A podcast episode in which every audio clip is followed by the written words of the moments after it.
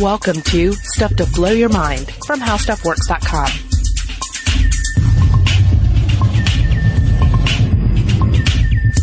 Hey, welcome to Stuff to Blow Your Mind. My name is Robert Lamb. And I'm Julie Douglas. Julie, do you like spring? Do you like the season, spring? Of course I do. Yeah, How could you not like spring? it's true. It's, even even though I've never been a summer person, or I used to not be a summer person. Mm-hmm. I I always did like spring because no matter how short your spring is, depending on where you live, and it feels like we have very short springs at times here uh, in the south. Uh, it's it's a time when things begin to come alive a little bit, but not everything is alive yet. Not all of the really annoying things have uh, have have sprung up around you, such as the mosquitoes necessarily, or the the poison ivy, all the things that drive you indoors. Um, but it's just nice enough to to exist outside, to not have to turn on the air conditioning or the heat. You can sit around, you can read, you're comfortable out there in nature Yeah. uh, as uh, perhaps God intended. Um, for me, it's just emerging from winter's dark shadow, right? Ah. Because you have been inside, you've been, you know, you've had cabin fever. And all of a sudden you can step outside and the sun is a shining and the festivals are, are all over the place, especially in Atlanta. April is festival of go-go time. And for me, the best sign of spring in Atlanta is when you see people walking down the sidewalks with their pillows for International Pillow Fight Day. I did not know this existed. April 5th. Huh. Yeah. Um, because really, I mean, you've got that big blue sky. People are about to clobber each other with, with soft weapons.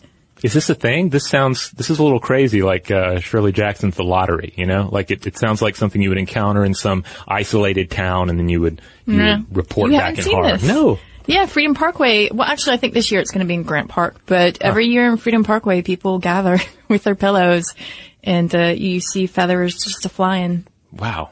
Well, that, that is strange.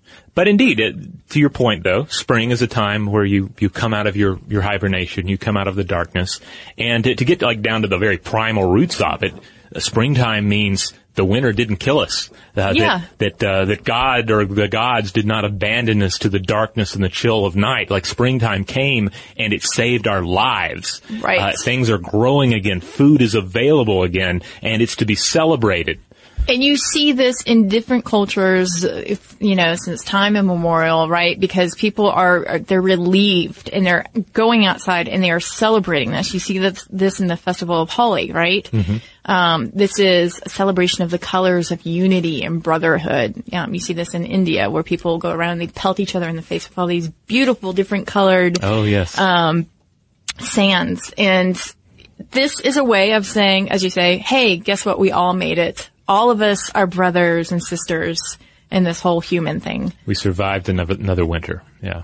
I mean, in the Christian tradition, of course, you have the uh, the death and resurrection of Jesus as well, which uh, which fits Sure, right in there and plays upon on older uh, Easter traditions uh, as well. Now, now it also brings up the question: Why must we have tax season right in the spring? Like that seems to really just uh, sour the whole equation. It's like we finally come out, we're free, we're alive. Right. Now you have to pay taxes. It's kind of like having to worry with your car tags when your birthday comes along. Oh, it's just like the IRS to be like, ha ha ha, spring, you think everything is renewing and emerging? Death to your money. Exactly. I mean, because it comes back. What what are the two things you can't dodge in life, right? Death and taxes. Death and there taxes. you Yep.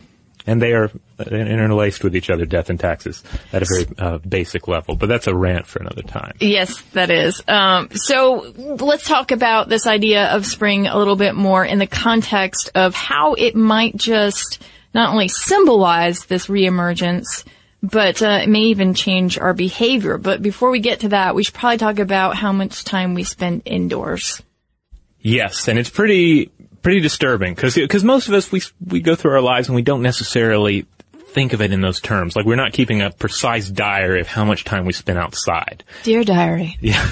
I mean, I feel a little more in, in touch with it these days with the, with the toddler because taking the toddler outside To the park. is huge. And so when, like suddenly not being able to go outside for a few days or, or a week is, is very noticeable because it starts, you know, clawing at your sanity. Yeah, well, uh, according to the Environmental Protection Agency, Americans spend about 87% of their time indoors and another 6% in their vehicles. Wow.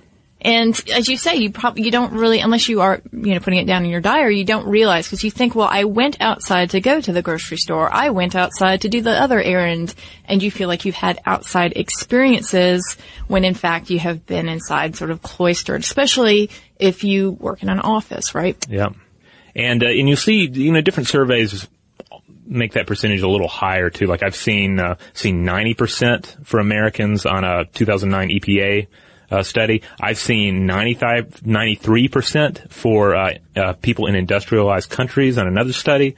So it, it's a Well, pretty Yeah. it- shocking percentage to, to really think about. Yeah, especially you take that 87% plus that 6%, you get that 93 really Yeah. inside a location, right? That's sealed in. Right, and that's key because we we, uh, we did a whole episode talking about how artificial indoor environments, uh, how those are really alien environments that we've we've created, like not, not only just structurally, but also the uh, the, the, the the the the microbiology of those structures, the things Yeah. that we're breathing in. We've created these strange realities that are separate from the natural environment that we've evolved to thrive in. That's right. We did, we looked at that study with hospitals opening their windows to let fresh air in and the fresh microbes, I guess you could say, and that being exceedingly beneficial to the patients.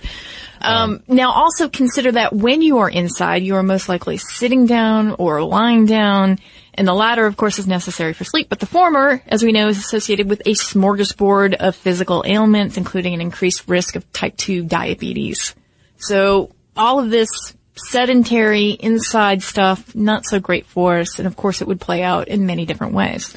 Yeah, I also want to point out that according to the EPA, indoor levels of pollutants may be two to five times higher, and occasionally more than a hundred times higher than outdoor levels, which is important to think about, especially here in Atlanta, where occasionally we receive these alerts saying that if you are very young or very old, please don't go outside today Yeah.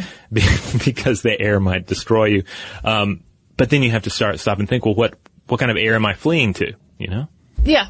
But let's let's get down to the more like rainbows and kitten farts here thing Okay, about yeah, it. sorry, I was descending into darkness I know, again. I know. But let's take out the sun and look at it because uh, it shall shine upon us and, and take away all of our ailments.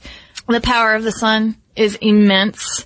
Uh, when you step out into the sun, those rays are about 149 million kilometers away, and when they hit your skin, they unleash a chemical chain reaction that benefits us. For instance, vitamin D is produced. Yes, which most of us do not get enough of. No, and that helps to absorb calcium in foods, and which of course that helps to grow bone and and, and uh, maintain bone health. And it also helps to bolster the immune system. So it makes sense that when you go out into the sun, wonderful things happen. But uh, Exactly. you should wear sunscreen, of course. Yes, yeah, there's a, there's of course, too much light makes the baby go blind, as they say. Now, a more quantitative look at this is a 2008 study published in the journal Psychological Science, which looked at the cognitive benefits of spending some time interacting with old nature. University of Michigan psychologist Marc Berman took a sample group of 36 people, broke them into two groups, and then put them through a series of rigorous cognitive tests. He then let each group take breaks, one group walking around a city street and the other through a secluded wooded park. Now, of course, who do you think performed better on the cognitive tests later on? And, and of course, memory being one of those things. The nature group. Because the idea is that strolling in a city forces the brain to constantly remain vigilant as you navigate cars and people and you suss out the relevant information from, from irrelevant information. Um, so, for instance, relevant, oh, don't step in that poop. Irrelevant, there's a sale on bras, right? Um, the end result is that those, those city walkers are having a less restorative scenario for their brains and your prefrontal cortex is very occupied. So your cognitive functioning in terms of learning is not going to be as great. So it, it kind of takes our sort of everyday myopic view of the world, that, that flashlight view, and maybe opens it up a little bit, uh, a little more lamp-like, where we're actually absorbing sense data a little more openly. Yeah, because you're in a calm environment. Um, you don't have to worry about what's coming next so much. And of course, it's fascinating too when you, you start then asking the question, well, how much time do I need to spend out of the day? I'm spending this enormous, like, uh, like uh, hovering near 90% of, of my life is spent indoors. So how much of, of that do I have to give back? Like some impossible amount? Do I have to give back 40%, 50%? Well, studies show that just five minutes a day can give you that boost in mental health. Just five minutes. Like that's, that's not even, that's not even all of your lunch break. You know, that's just, uh, yeah. that's just a, a leaving work five minutes early or something. Yeah, that's from uh, 2010 research published in the journal Environmental Science and Technology, and they looked at self-esteem in nature, and they found that just that the five minutes uh, of people who were engaged in exercise, cycling, walking, running, gardening, farming, um, if you had that amount of time, then your self-esteem and your mood would be elevated. And of huh. course, they me- they measured this using standard psychological tests before and after the activities. Now, smoke breaks don't count, though, right? Uh, I don't recall that being covered. It would depend, I guess, on the nature of your smoke break, but prob- probably not. So, of course, the idea begins to emerge. We should frolic outdoors daily for at least five minutes more if possible. Right. But is there something to spring itself? Are these days of sunshine really special? And that sense of, of reemergence is is that well founded is that not just symbolic? Do you should we just take off spring from work? Well there's spring break of course which uh, you know to a certain extent. Just one week. Just one week yeah. But you're talking about the whole season. Yes. Okay well yeah, this gets into the whole question is is not only a link between spring and mood but is there a link between weather and mood, between climate and mood, like how much of what's going on in the environment is affecting my mental state to begin with, right? Yeah. All right, we're going to take a quick break, and when we come back, we're going to answer that very question.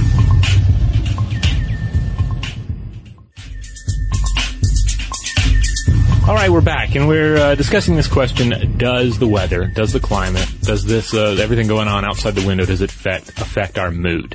And we often fall into the trap of thinking that it just universally does. We've all seen uh, the cartoon image of the depressed person with their own personal rain cloud hovering over their head, right? Yeah. Uh, and so, and it's easy to, to, to fall into that trap of say thinking that well, everyone in Seattle must be depressed because it's raining all the time, or I really want to boost my mood. I want to move somewhere where the weather's nicer and therefore my internal weather will be nicer as well. But when you actually analyze it, this doesn't really hold up. No. Uh, Matthew Keller, a lead researcher of the meta-study, A Warm Heart and a Clear Head, the contingent effects of weather on mood and cognition, says, quote, everyone thinks weather affects mood, but the biggest test of this theory in 2000, in the year 2000, found no relationship. So we went back and found that there are two important variables. How much time you spend outside and what the season is. If you go from winter to spring and spend enough time outside, there is a noticeable change. So it's this change that's key. This, uh, this emergence from the dark into the light, from the cold into the warm, and actually getting out there and experiencing it, that's what can actually make um, a, a difference on your cognitive state. Yeah, and it is a certain degree of temperature that will actually make the biggest impact on your state of mind. And we'll talk a little bit more about Keller's research, but I just wanted to mention that all of this has to do with spring because a peak mood occurred at 67.4 degrees Fahrenheit. And this is kind of the Goldilocks of temperature, not too cold, not too hot that you see in spring. So when we talk about some of these different aspects of the research, keep in mind that that's the perfect spring day weather, right? Where you've got the blue skies and, um, you know, you're just as comfortable as you can be. It's almost like a, uh, the metaphor of being in, in the womb and floating around and, and your, you know, the edges of your body just melting into everything else around you. Maybe you don't have the exact uh, feeling of that when you go out your front door in that weather, but there is a feeling of comfort. Well, yeah, I think, but I think we often do have that, that feeling. You know, again, it comes back to that whole realization hey, the weather is nice enough outside. I don't have to turn on the, the heat. I don't have to turn the air conditioning. I can open a window. Or you walk outside on that spring day and you say, hey, it's nicer outside than it is indoors, which is such an insane thing to say, but, but, but it's true. And then you feel the edges of your body melting around you and you think, ah, I felt this before somewhere. All right, let's talk about these studies. There was one in which 97 people reported their mood and how much time they spent outside. Then they were asked to remember a series of numbers. They were also given a short, favorable description of a fake employee, and then they were given additional unfavorable information about that same person and asked to assess the employee's competence and performance. On the days with high pressure, that's clear sunny days when you have high barometric pressure, people who spent more than 30 minutes outside saw an increase in memory, mood, and flexible thinking styles. Those who spent the time indoors, though, they saw a decrease. So when they talk about flexible thinking styles, we're talking about a sense of openness. So they were regarding that employee and some of the more unsavory details about that person in a more open-minded way and, and kind of giving them a pass on those days that there was beautiful weather and they were spending a, a good chunk of it outside. Interesting, interesting. Now the second experiment, they asked 121 people to spend time outside, of course, or inside on a warm, clear, beautiful day. Have you ever had that experience where you, you both have been outside just frolicking or you've been inside chained to your computer looking longingly outside? Yeah, kind of. I think I had one of those days last week where it was inside here at the office all day doing stuff, and then I went outside at the end of the day to go home and realized it was beautiful, and I felt this this deep sadness because I knew that one of the few uh, nice days that we have in the city had, was lost to me. Well, that is exactly what happened in this experiment. Of course, people who went outside, their moods were lifted. Uh, they, they felt great, they had some pep in their step, but the people who were chained to their desks and made to stay inside were angry about it. Now they weren't physically chained in the experiment. It's worth noting. Just just to be clear. No, there was a rope. There's oh rope. Yeah, Yeah. yeah. Well, You don't want it to, to rub too much. Exactly. Yeah. Their leg. And then the third study, the researchers uh, collected data through a website from 387 respondents who lived in various climates. Because what they wanted to do here is to try to get out of the northern climates that they were already in and make sure that they had some other representations of climates throughout the world. And they correlated the submissions with the weather in each city for that day. And they found that participants who spent more time outside during the spring, but not during any other season, had better moods overall. So again, everyone is coming outside. Everyone is emerging. It's like that that uh, the, the the flower is opening to the warmth of the world. Society is is coming alive again. Everyone's creeping outside of the cave. But turns out there's a dark side to this as well. And to to understand it, we have to first back up a little bit to Christmas time. Now, uh, now Christmas, the holidays, whatever you want to call them, whatever they are to you, they are essentially the uh, around the darkest times of the winter when things are at their at their their their blackest, things are at their coldest, and a lot of uh, what's going on there at a deeper level is about the hope that spring will come again. That if we do right by nature, by the God, by gods, by ourselves, whatever, we can survive the rest of this night and emerge into springtime. And there's this myth that uh, has just stayed with us largely because it's uh, repeated over and over again in the media that suicide rates are higher during the holidays. And it's an easy one to buy because, yeah, people get down sometimes in the holidays. It can be a little sad, you know. Suddenly you're having the holidays and someone that you've lost isn't there with you anymore. Or you're, you know, you're experiencing some degree of seasonal affective disorder. The, the world's dark, everything's colder. Maybe that's getting you down as well. But according to the Annenberg Public Policy Center, it's uh, the idea that uh, suicide rates peak during the holidays is complete complete bunk, and the media should stop repeating it and driving home this falsehood. Yeah, Brian Palmer, writing for Slate Magazine, says it's a convenient narrative that we keep picking up. Lonely people becoming despondent around Christmas time. Um, the the real information here is that suicide actually peaks in the spring and summer, and if you start to try to suss out all of the reasons why, it becomes very difficult. Now, um, when Palmer was writing this article for Slate magazine about suicide upticks in spring and summer, he went through some various uh, theories about it, but I just want to say that there's no one like unified theory here, and a lot of it has to do with that person's particular circumstance. It's not just because this person happened to work in this kind of job in Uruguay at the Right. time. But we should probably run through it because it is really interesting. The one that seems to, to ring th- the most uh, with the most truth for me is the uh, is the socio-demographic uh, factor, and this is the idea that during winter, what are you doing? You're surviving the winter. You're kind of hibernating in some way, shape, or form.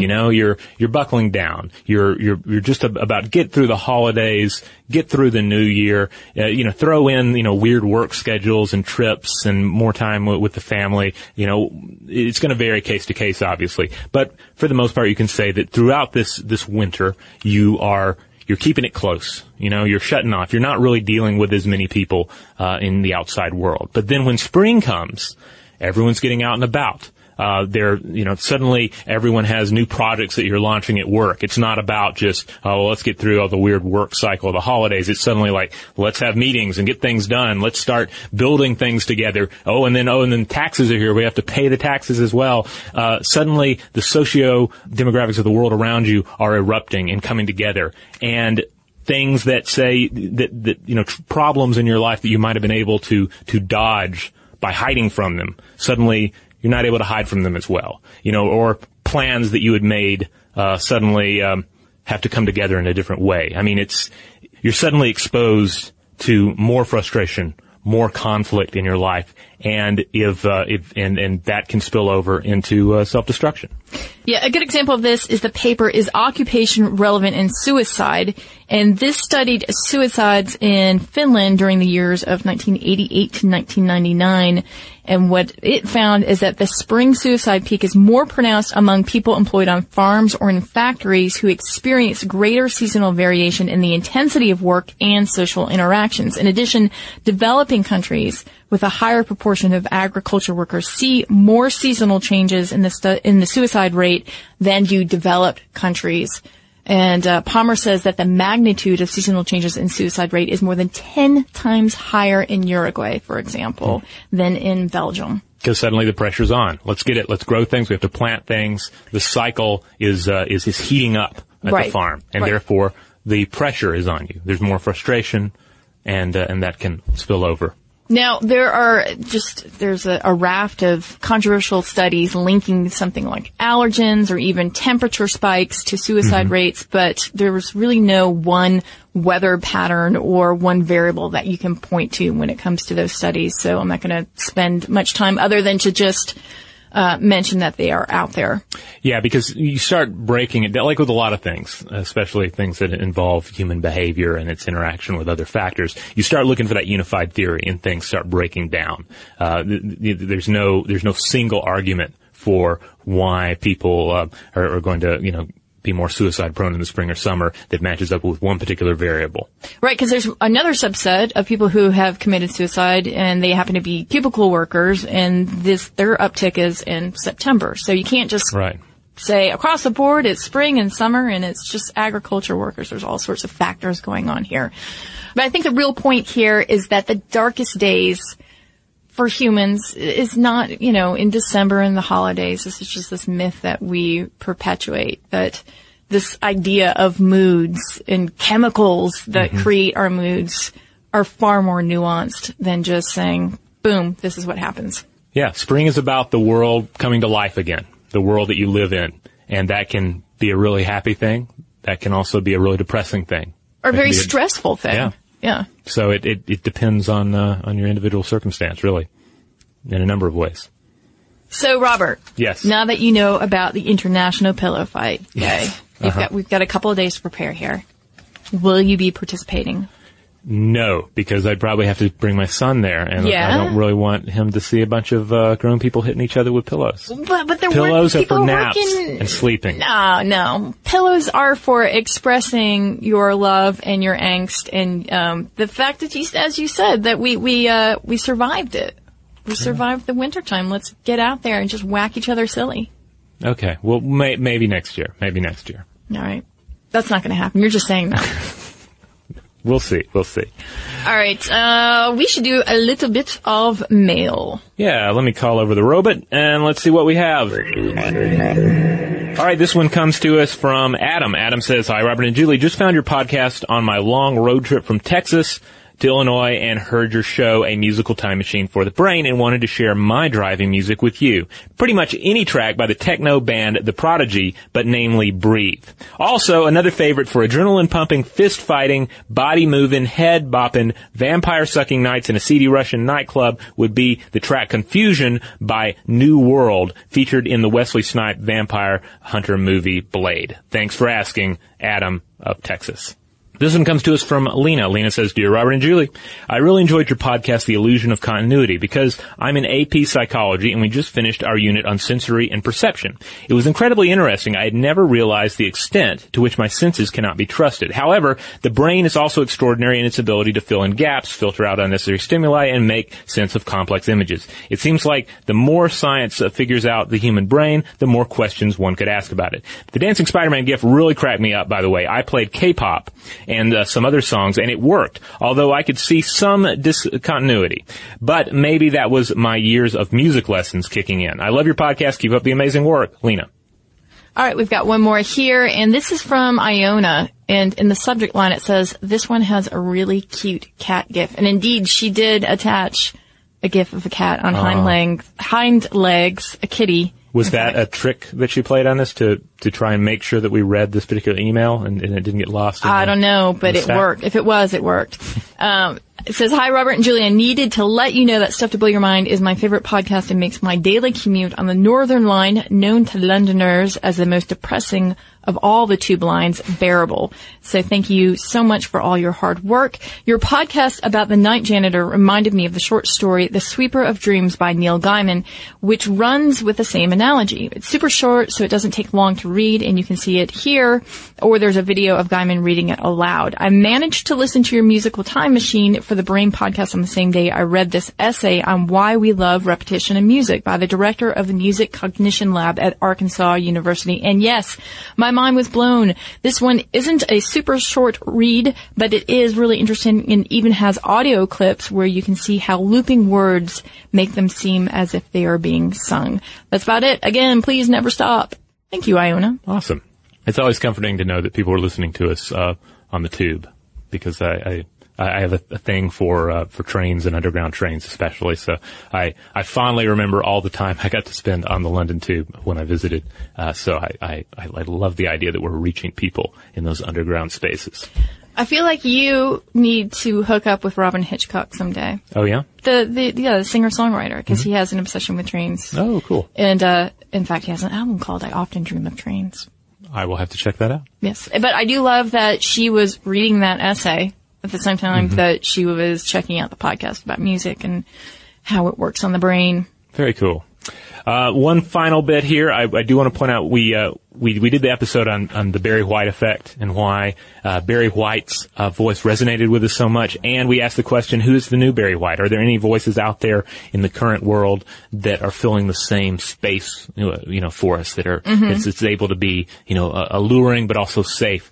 Uh, some people pointed out Neil deGrasse Tyson, Yes. which is a, an interesting choice. I I I love Neil deGrasse Tyson. I think sometimes when he's in argumentative mode, which is awesome because there are things that Neil deGrasse Tyson needs to argue about, and only he can argue about them, uh, especially on And really, only he can. Yeah, only he can. He has the privileged position of doing it and has all the tools to win the argument. Uh-huh. But, you know, may, I think maybe he's a little less Barry White in that particular mode. Wow, I was just thinking the opposite. I was thinking in Cosmos, he's a little too soft. He's a little too reassuring. Hmm. And that when he's fired up, you get a little bit more of the, the kind of grrr, Yeah. the breathiness. Huh. Well, I guess it, yeah, I guess it comes down to what do you want out of your Neil deGrasse Tyson. There's kind of like two two flavors there. Uh, other people mentioned Benedict Cumberbatch, who of course, uh, this, in addition to looking kind of like an otter, which we discussed in a, a, an upcoming video, uh, also has a phenomenal voice that's uh, nice and deep and British, and uh, you can't help but uh, fall under its spell. So I think that's a, a decent uh, suggestion as well. If you want to fall under our spell a little bit more, I'm, I'm kidding. I'm winking. I'm nudging. Uh, there are a couple places you can do that. You can go to stufftoblowyourmind.com. Yes, that's the mothership. That's where you'll find all our videos, all our podcasts, all our blogs, links out to our social media accounts, including uh, oh, Facebook, Twitter, Tumblr, Google Plus, as well as our YouTube channel, which uh, you'll find on YouTube as Mind Stuff Show. Uh, be sure to keep an eye on that. We have some uh, some cool video products coming out, including a series that uh, that I just shot uh, titled Monster Science. That's going to have a nice sort of uh, daytime horror monstery vibe, while also uh, remaining uh, very steeped in uh, real world biology. Indeed. And in the meantime, if you would like to send us a note, please do so, and you can do that at blowthemind at discovery.com. For more on this and thousands of other topics, visit howstuffworks.com.